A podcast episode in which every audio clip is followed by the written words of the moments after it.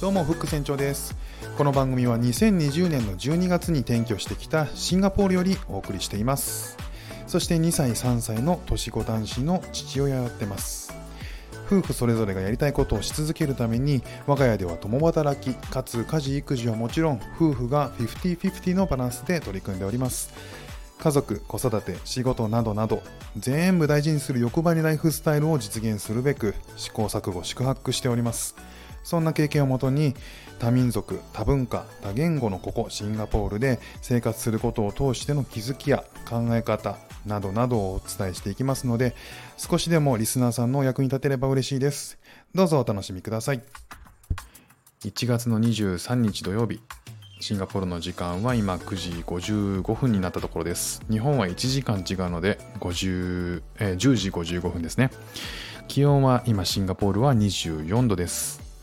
若干、えー、風もないということもあって窓を開けてても、えー、風が入らずにムシムシした、えー、室内になっております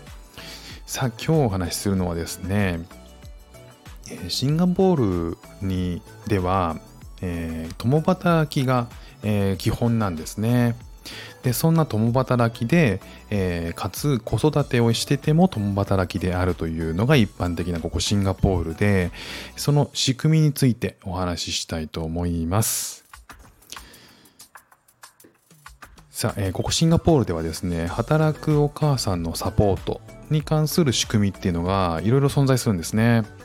大きく分ける、えー、大きく言っていくと、えー、ナニーさんというのと,、えーと、メイドさんのが、えー、を使うのが一般的というふうに言われていますね。えーと、うちはね使ってないんですけどもじゃあこれについてねちょっと説明していこうかなと思います。えー、日本にはね、えー、ない仕組みだと思うんですけど、えー、そもそも日本ではまだ一般的じゃない人の手他人の手を借りることを、えー、割と当然とする考え方っていうのが定着してるんですよね。あの必ずしも、えー、お母さんが担わなくても良い、えー、いろんなこうこと必ずしも担わなくても良いことっていうのをドライに考えていて、えー、それそれはもう、えー、アウトソースしようっていう考え方が前提にあるような感じがしますね。でこれは、えー、シンガポールの政府が、えー、この政策として割とこう積極的に取り組んできたことによる成果でもあるんですね。さあまずですね、え、シンガポールでは confinement nanny と呼ばれる育児専門のメイドさんのような人が自宅にこう派遣されるサービスっていうのがあるんですね。でこれは政府が認めた、え、派遣の業者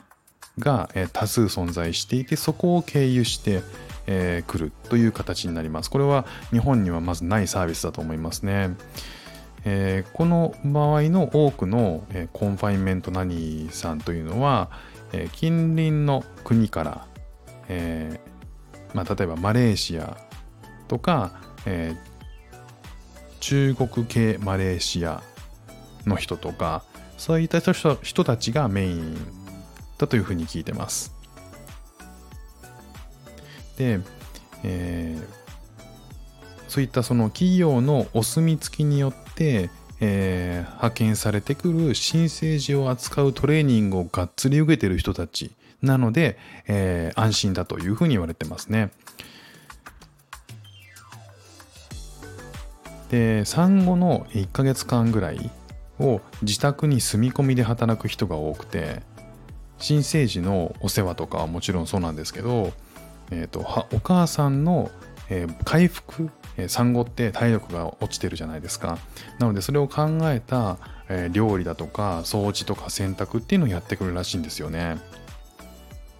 でその間は、えお母さんっていうのは、えそういったことをお任せできるので、えむしろ子供のお世話に専念するようにできるらしいんですね。まあ、プラス、えー、体力を温存するというか、休めて回復させることに専念する。で、えー、そういった期間っていうのは、えー、もう生まれたばっかりの赤ちゃんと同じ部屋で寝て、深夜のおむつ替えなんかもやってくるらしいんですよ。で費用はだいたい1日1万円程度ぐらいらしいですねまあなんかあの外国人のメイドさんと大きく違うのはこの人たちっていうのは新生児ケアのスペシャリストであるっていうことですねまあすごく心強いですよねさて、えー、じゃあそのナニーさんに続いて、えー、外国人メイドさんについてお話ししたいと思います。シンガポールにはですね、外国人メイドさんっていうのがすごく多くいるんですね。で、主にはフィリピン人、インドネシア人、ミャンマー人いうふうに、えー、言われてます。で、メイドさんに子供を預けて、えー、また仕事に復職するっていう人とか、えーと、メイドさんを雇っててもさらに保育園に子供を預けてる人っていうのもいるみたいですね。えー、さっきの、えーと、費用に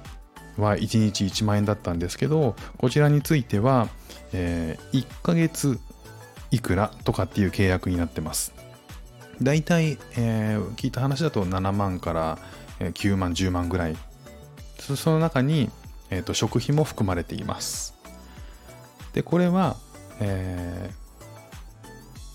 ー、一般人が、えーと、エージェントになっていてその人たちから紹介してもらう形で雇うことになるようですねただ、えー、こちらのね面白いのが、えー、雇用するそういう人たちを雇用するにあたって、えー、シンガポール政府からですね、え講習を受けないといけない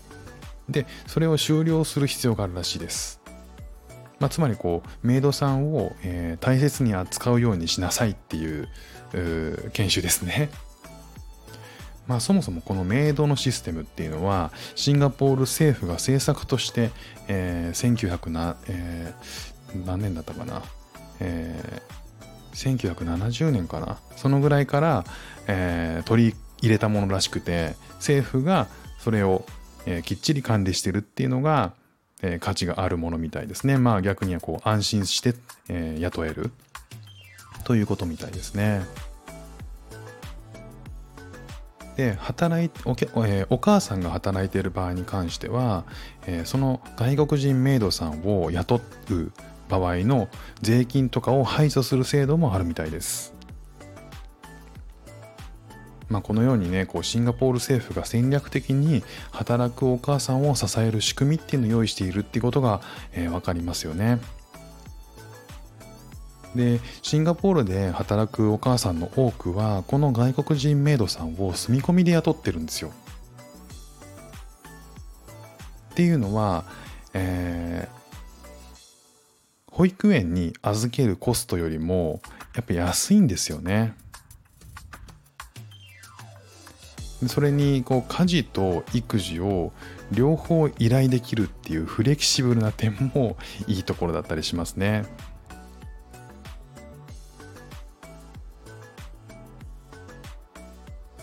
まあ、他にも、えー、ナニーさんっていうのが、えー、自宅に来る場合もあるし、えー、ナニーさんのお家に行くっていうパターンもあるらしいんですよ。で、ナニーさんっていうのは一般的に、えー、と一番最初お話しした、えー、と育児の、えー、新生児のスペシャリストじゃなくて、えー、今回今お話ししているナニーさんはシンガポールで子育てを終えたシンガポール人のママであることが多いらしいです。で、えー、そのナニーさんが自宅に来て面倒を見て、えーまあ、つまり日本のシッターさんに近いサービスだと思うんですけどでこっちで面白いのは、えーとそのナニーさんの自宅に子供を預けるっていうサービスもあるらしいんですよね。でそういうふうに預ける場合は、えーと、1ヶ月8万から10万程度っていうふうに言われています。で子供を預ける場合は、えーと、お母さんだったりお父さんが出勤前にそのナニーさんの、えーと、自宅に子供を送って、えー、子供はそのナニーさんの家で遊んでご飯食べてっていう。で必要に応じてお風呂に入れてもらうみたいな。でお母さんがかお父さんが仕事終わったら、えー、迎えに行くみたいな感じですね。ねえなんかなかなか日本にはない考え方だと思うんですけどね。そういったこうシンガポールは、えー、ナニーさんとメイドさんの、えーと、仕組みっていうのがたくさんあるんですね。他にもですね、えー、助成金の制度とか、えー、会社が比較的柔軟に対応しているとか、えー、働くお母さんが、えー、働きやすいようにするための、えーと、仕組みっていうのが様々あることによって、えー、共働き率が、えー、めちゃくちゃ高い、え、国になっているようです。次回はこの助成金と柔軟な会社の、え、対応みたいな話をしていこうと思っております。さあ、今日も聞いていただきましてありがとうございました。ではまた。